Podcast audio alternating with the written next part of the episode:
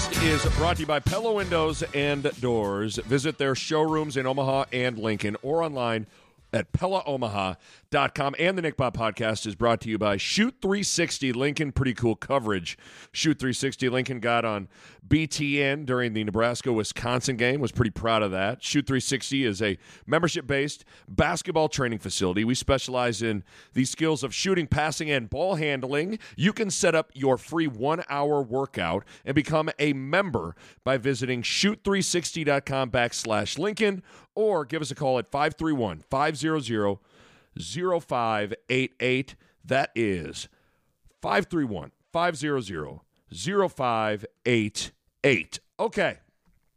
Apologize if my voice starts to wane as this pod progresses. Got a little uh, little throat thing going on. I'm trying to battle through. Had some tea and some honey, but bear with me. I am uh, taping this. It's Sunday.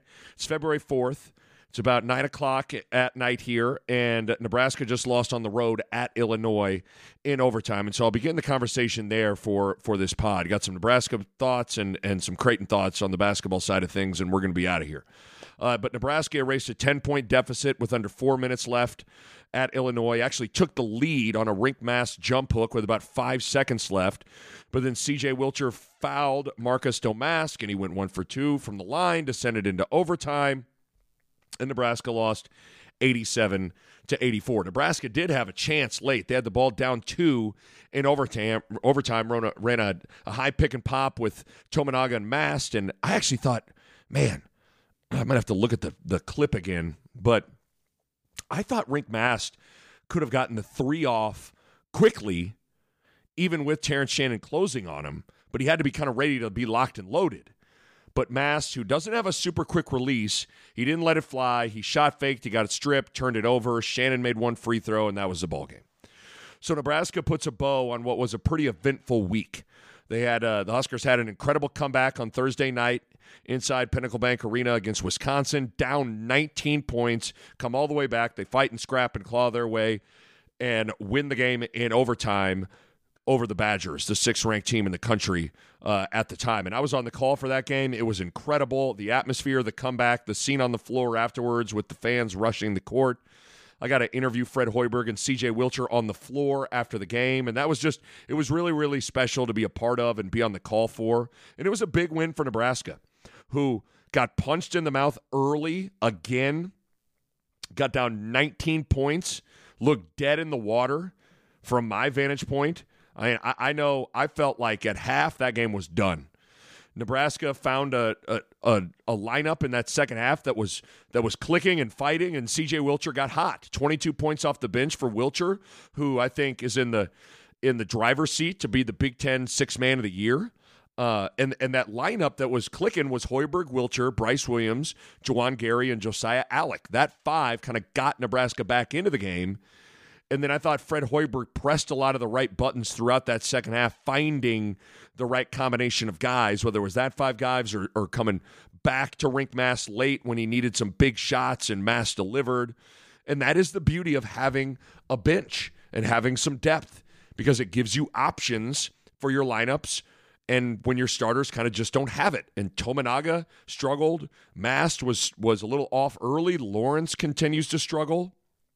But it was the lineup with three bench guys of Gary, Wilcher, and Hoiberg that changed the game.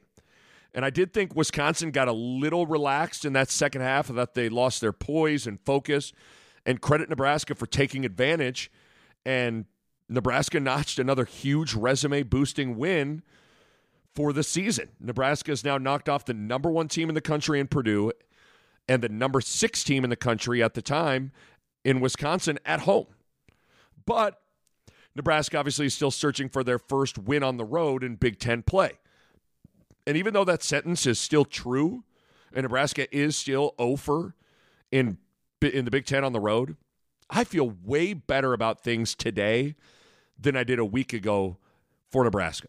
And I, I do I hate to play the moral victory card, but there are some positives to take away from, from not only this week, but that loss at Illinois. I thought the fight and physicality and competing, all that was like where it needed to be. and and all those things were themes from Fred Hoiberg throughout the week.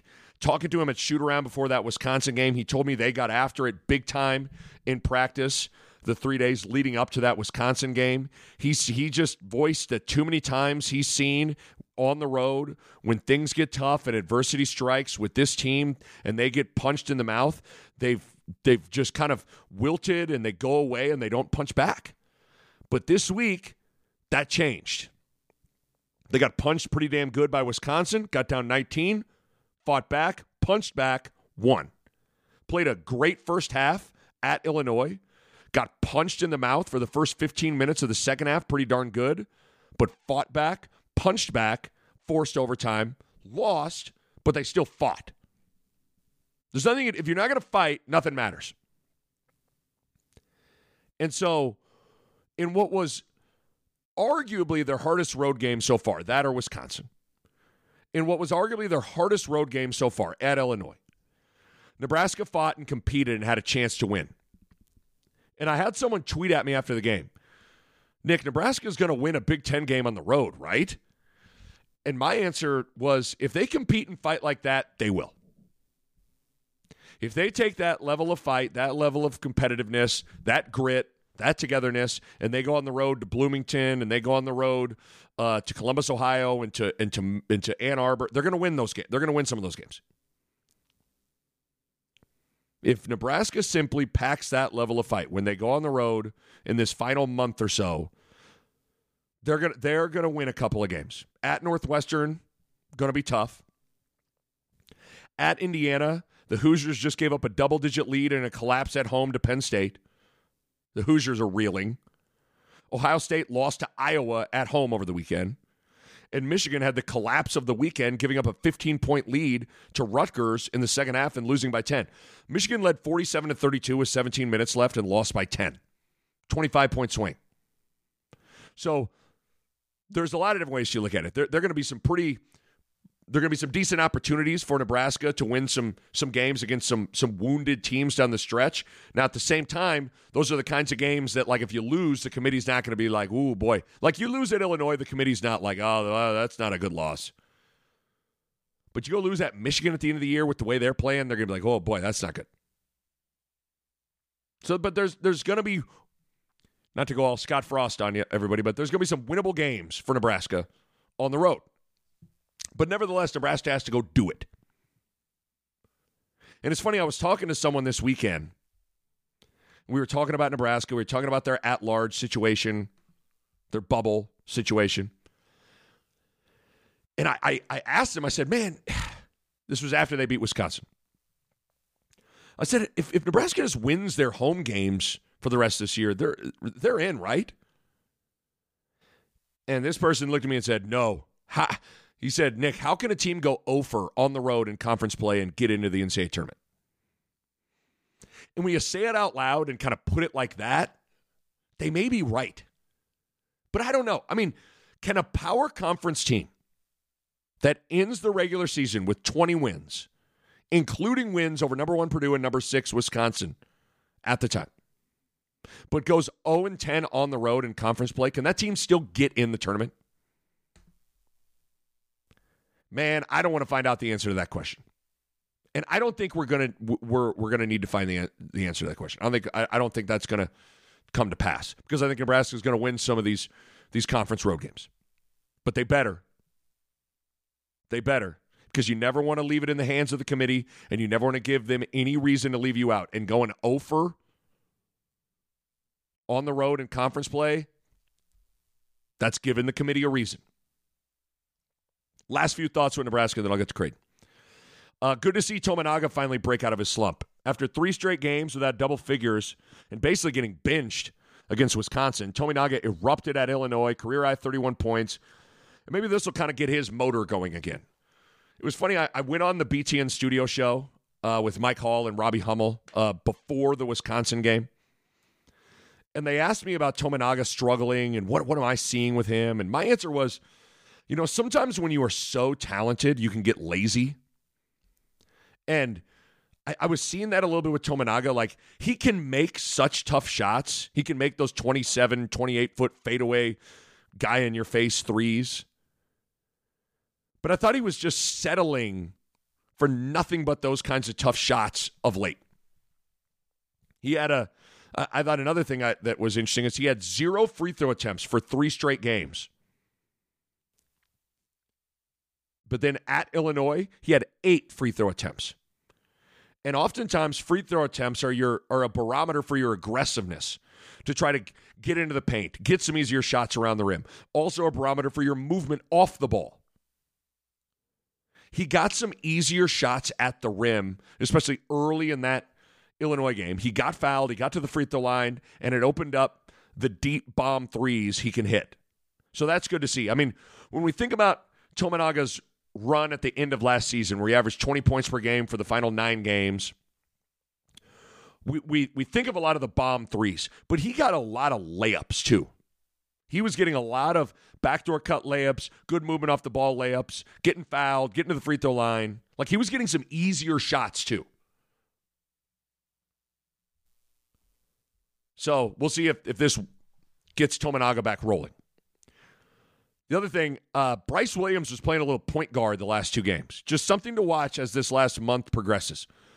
What is Fred Hoiberg going to do with that point guard position? I mean, Jamarques Lawrence is just not not producing a ton. You kind of go, okay, can Sam Hoiberg play some extended crunch time point guard? I don't know. Or does he does Hoiberg need to let Bryce Williams and Rienk Mast kind of tag team that point guard spot at times? Be interesting to see. Another thought, it's a Captain Obvious thought, but man, Juwan Gary makes a huge difference, doesn't he? It was huge to get him back. He was really good in the Wisconsin comeback, scoring nine points off the bench, was good in the rotations and fight defensively. He had a double-double at Illinois, twelve points, eleven rebounds. Bottom line, Juwan Gary is Nebraska's toughest player. To win on the road, you need toughness. To win in the dog days of February, you need toughness. To win in March, you need toughness. They need Juwan Gary. So there you go. The roller coaster of Nebraska basketball season here continues. I thought this was a big week for Nebraska in a positive way. They got Juwan Gary back hel- in, into the onto the floor. They beat Wisconsin. Another court storm. Another great moment. Then showed you know, the fight and the grit and the toughness on the road, even in a loss. Now Nebraska's got to keep it going. They got to keep it going, which is sometimes easier said than done, especially for Nebraska. Let's shift to, to Creighton. So, man, like I said, I was on the call on Thursday night for Nebraska, Wisconsin. You know, I come home. I could hardly fall asleep. I was so wound up for the game, right? And, and you know, alarm hits, getting ready to, to head to Omaha to do Creighton on Friday. And, you know, I'm I'm – I'm walking into the, the arena, and I'm just thinking to myself, like, man, I don't see how anything could top the game that I just had with Nebraska and Wisconsin. Nothing could top that game, right? And, man, that Creighton-Butler game was almost just as nuts. In one of the crazier games I've called all year, Butler goes into Omaha, into the C H I Health Center, beats Creighton ninety-nine to ninety-eight. Say it out loud. Creighton scored ninety-eight points at home and lost. I never in a million years did I think that would happen with this team, but it did. Butler came into Omaha, put up ninety-nine points, shot fifty-five percent from the floor. Wild, wild game. Creighton scored ninety-eight points, shot fifty-four percent from the floor, had four guys score twenty or more points. Shireman, Ashworth each had twenty-six. Alexander at twenty-two, Kalkbrenner at twenty, and they still lost. Crazy. Neither team could stop the other. Like, it became pretty clear, and like late in the first half and in the early part of the second half, that this was going to be a first one to ninety, first one to one hundred wins kind of a game. And being on the call on, on T V for this one, for that game, I, at one point on the air, my play-by-play partner, Connor Onion, asked me, Nick, is this good offense or bad defense? And my answer was, I thought it was more so good offense than bad defense. I've called, I mean, I don't even know, thirty-plus games already this year. I've called Big twelve games, you know, K U games. I've called Mountain West games. I've called Big ten games. I've called Big East games. I mean, I haven't called a game all year with that level of shot making both ways. Sure, were there things here and there that each team could have done better or differently on defense? Of course, but that's every game. Was I maybe a little surprised that neither team really mixed it up in terms of, I don't know, changing defenses, switching up their coverages a little bit? But for the most part, that game was as high-level offense being played. The reality is this. I say it all the time. It's one of the true statements in, in basketball. Good offense beats good defense every day of the week. And I thought that was exemplified in that game. A couple of, of thoughts specific to that Creighton-Butler game. If you do want to talk mistakes for Creighton, I think you could look at three plays. Ashworth maybe going two or three seconds too early at the end of the first half, holding for the last shot, shooting a three off the ball screen, missing it, which led to a run-out kick-ahead three for Butler at the buzzer. That's one. Then Creighton fouled two three-point shooters in the second half. And I'm pretty sure Butler went six for six at the free throw line for those two three-point jump shot fouls. So that's the other two. That's nine points right there. But I thought arguably the biggest X factor in the in the game was five threes between two unlikely players for Butler. Finley Bizjak, Boden Kapke, two freshmen for Butler on the season. Bizjak was nine for forty-four from three heading into the game, twenty percent. nine for forty-four. Only made nine threes all year. He went three for three from three against Creighton. Boden Kapke, five-man, stretch four, stretch five. He was three for eight from three on the whole year. He had taken eight threes all year. He had only made three all year. He went two for three from three against Creighton. So five combined threes between those two guys, just enormous. So I look at like, okay, five threes between those two guys. Creighton fouls two three-point shooters. You you let Bizjak get a, a a late heave up at the end of the first half when you could have had the last shot. Like, all those things add up. The other thing that was interesting, so I'm a Posh Alexander fan, Butler's point guard, but in some ways, him not playing for Butler, he missed that game with a foot injury, almost helped Butler offensively because Posh is not a good three-point shooter. And as weird as this sounds, Posh Alexander being out and then Jalen Thomas, Butler's five-man, getting into foul trouble made Butler harder to guard for Creighton because now Landon Moore and Boden Kapke are on the floor. They shoot the three ball better than, than Posh Alexander and Jalen Thomas. So all of a sudden, Creighton, who loves to plug the lane and pick guys to help off of, they couldn't really help anywhere. And because of that, it really put a lot of onus and a lot of pressure on the, on Creighton's ability to guard the ball. And Creighton had a hard time guarding the ball, guarding simple actions. Butler ran some simple actions over and over. They were trying to get some switches into mismatches, or they were just isolating and attacking. I thought Creighton's lack of size on the wing hurt them in this game. You look at Shireman, he's he's got good size, six six, six seven, but he's not a he's not super duper, you know, big broad shoulders. He's not a great athlete, although he did have two poster dunks in that game. But he's not, you know, I mean, Baylor Shireman's not like a, you know, a big, strong athlete. Trey Alexander's a skinny, wiry six four.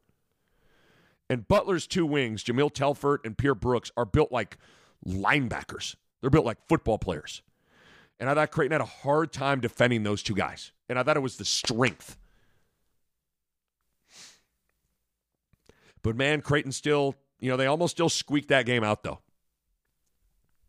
Some interesting strategy stuff. I mean, that final minute, final twenty seconds or whatever took like twenty minutes.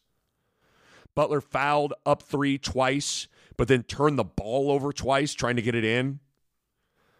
Late in the game, Trey Alexander got two really good clean looks from three in the same possession and missed them both. And then after another turnover forced, Trey Alexander had the ball on the right elbow, a little isolation for him to attack Pierre Brooks off the dribble. and Trey Alexander dribbled it off his foot with under ten seconds left. So, I mean, Creighton had their chances. Butler Butler missed a front end. Butler uh, turned it over twice. Like, Creighton had their chances. Just unfortunate for, for, for Alexander, who's made some clutch plays this year. Two free throws to win the Saint John's game. Big shots in triple overtime at Seton Hall. Big shots late against Providence. But he's had some missed opportunities at two, uh, uh, as well. Nova at home. Had a chance to win it. Didn't. Now Butler at home. He's still Creighton's closer. Now I'd imagine the next time Creighton is in that situation, the ball is going to Trey Alexander. A uh, couple more thoughts. I still feel like Creighton doesn't get Kalkbrenner the ball enough. He did end up with twenty points. He only took eight shots, and Creighton did score ninety-eight points, so I should just shut up about complaining about anything offensively. But, man, I just, I don't know. Basically, the entire team, the entire Creighton team, all the guards, should pull a Bart Simpson and write on the chalkboard over and over, I will get the ball to Kalkbrenner. I will get the ball to Kalkbrenner. I will get the ball to Kalkbrenner. Like, that should be how they start their day. Like, they show up, they they go to the locker room, They they go to the chalkboard, they write, I will get the ball to Kalkbrenner a hundred times, then they get treatment, and then they get ready to go practice. Got to get that dude the ball, man. More, more, more, more. It was good to see Stephen Ashworth break out of his shooting slump. Last two games, nine for seventeen from three, seventeen points against DePaul, twenty-six against Butler. He just looked like he had his, like, had his confidence back to me. And if Ashworth can start shooting it like that, which is the way he's capable of shooting it, it changes Creighton's team. Because now you got a, you had a hard team to guard. Now you got a brutally difficult team to defend with all the shooters surrounding Kalkbrenner. La- last thought to kind of wrap up. And, it, and it's, you know, it's likely not going to change, but it bears talking about. But a part of the issues defensively in that game, giving up so many points, could have been fatigue for those starters and four main guys. Ashworth, Baylor Shireman,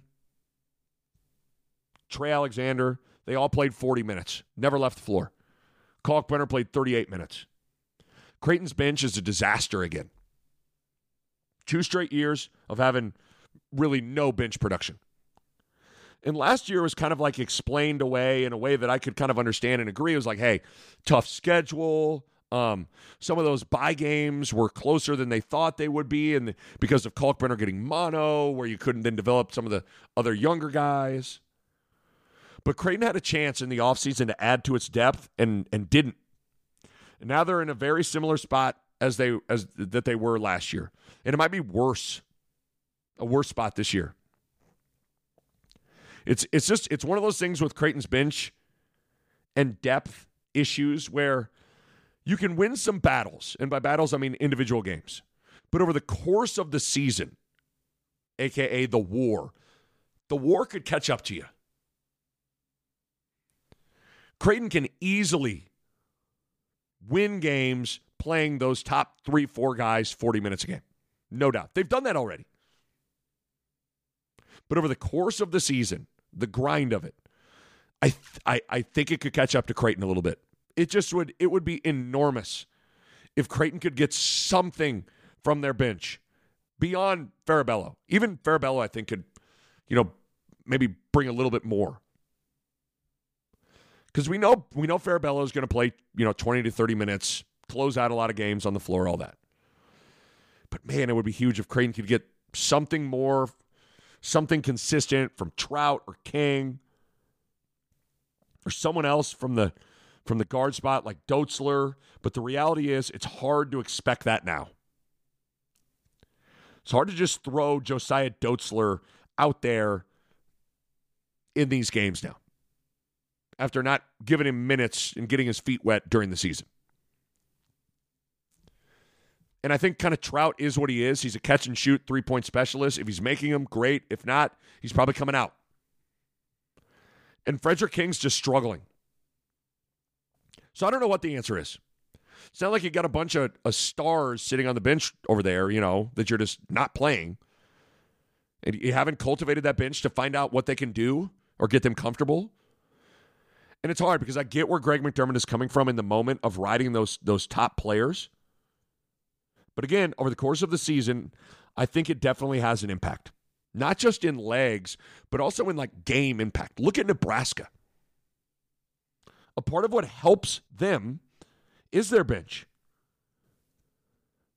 Their bench can come into games and actually make a big difference. Not just give a guy a, a two-minute break. They can come in and actually win the game. Change the game. C J. Wilcher won Nebraska the Wisconsin game. Sam Hoiberg makes an impact. As does Juwan Gary and some other guys. So it's not just about like saving your legs for your stars. It's also about giving yourself options on the bench to come in and score and change the game's complexion. Creighton just doesn't have that luxury. And it certainly could end up hurting Creighton as this season progresses. But we'll see. Schedule's going to get pretty darn tough now. The road is... is if you look at that schedule, it's it, it for February, it's not easy, man. Creighton, keep in mind, Creighton has played three of those easy games. Of They've played DePaul twice and Georgetown once. Those are like the get-right games. You're done with get-right DePaul week. You've already played at Georgetown. Things heat up for Creighton. I mean, they got to go at Providence, at Xavier. Still got to go to Saint John's, to Nova, to Butler. Got Marquette, Seton Hall, and UConn coming to town. Those are all pretty, pretty damn tough games. I still feel really good about Creighton. I really like how the big three are playing. I think all three of those guys are playing great. And if Ashworth keeps this shooting up, Creighton is in a good spot. So I'm not going to overreact to that Butler loss. Sure, losing at home is frustrating, and you never want to give any game away at home, and all, I get all that. But I'm not going to overreact to that Butler loss. Could Creighton have done more? Of course. But sometimes you run into a hot team and just plays great. Butler played great, man. They played great. Jahmyl Telford, it's the best game he's had all year. Bizjak, Kapke, unbelievable. Pierre Brooks played like a stud. Like, they, they, they played great. That team's pretty good. That team's on the bubble. That team could get in the N C double A tournament. That team won at Marquette. That team beat Texas Tech. Like that, that, it's not a bad Butler team. So to me, I think you got to kind of just tip your cap to them and turn the page. That's what I'm doing, and I suggest you do the same. A Herd at Sports Network production.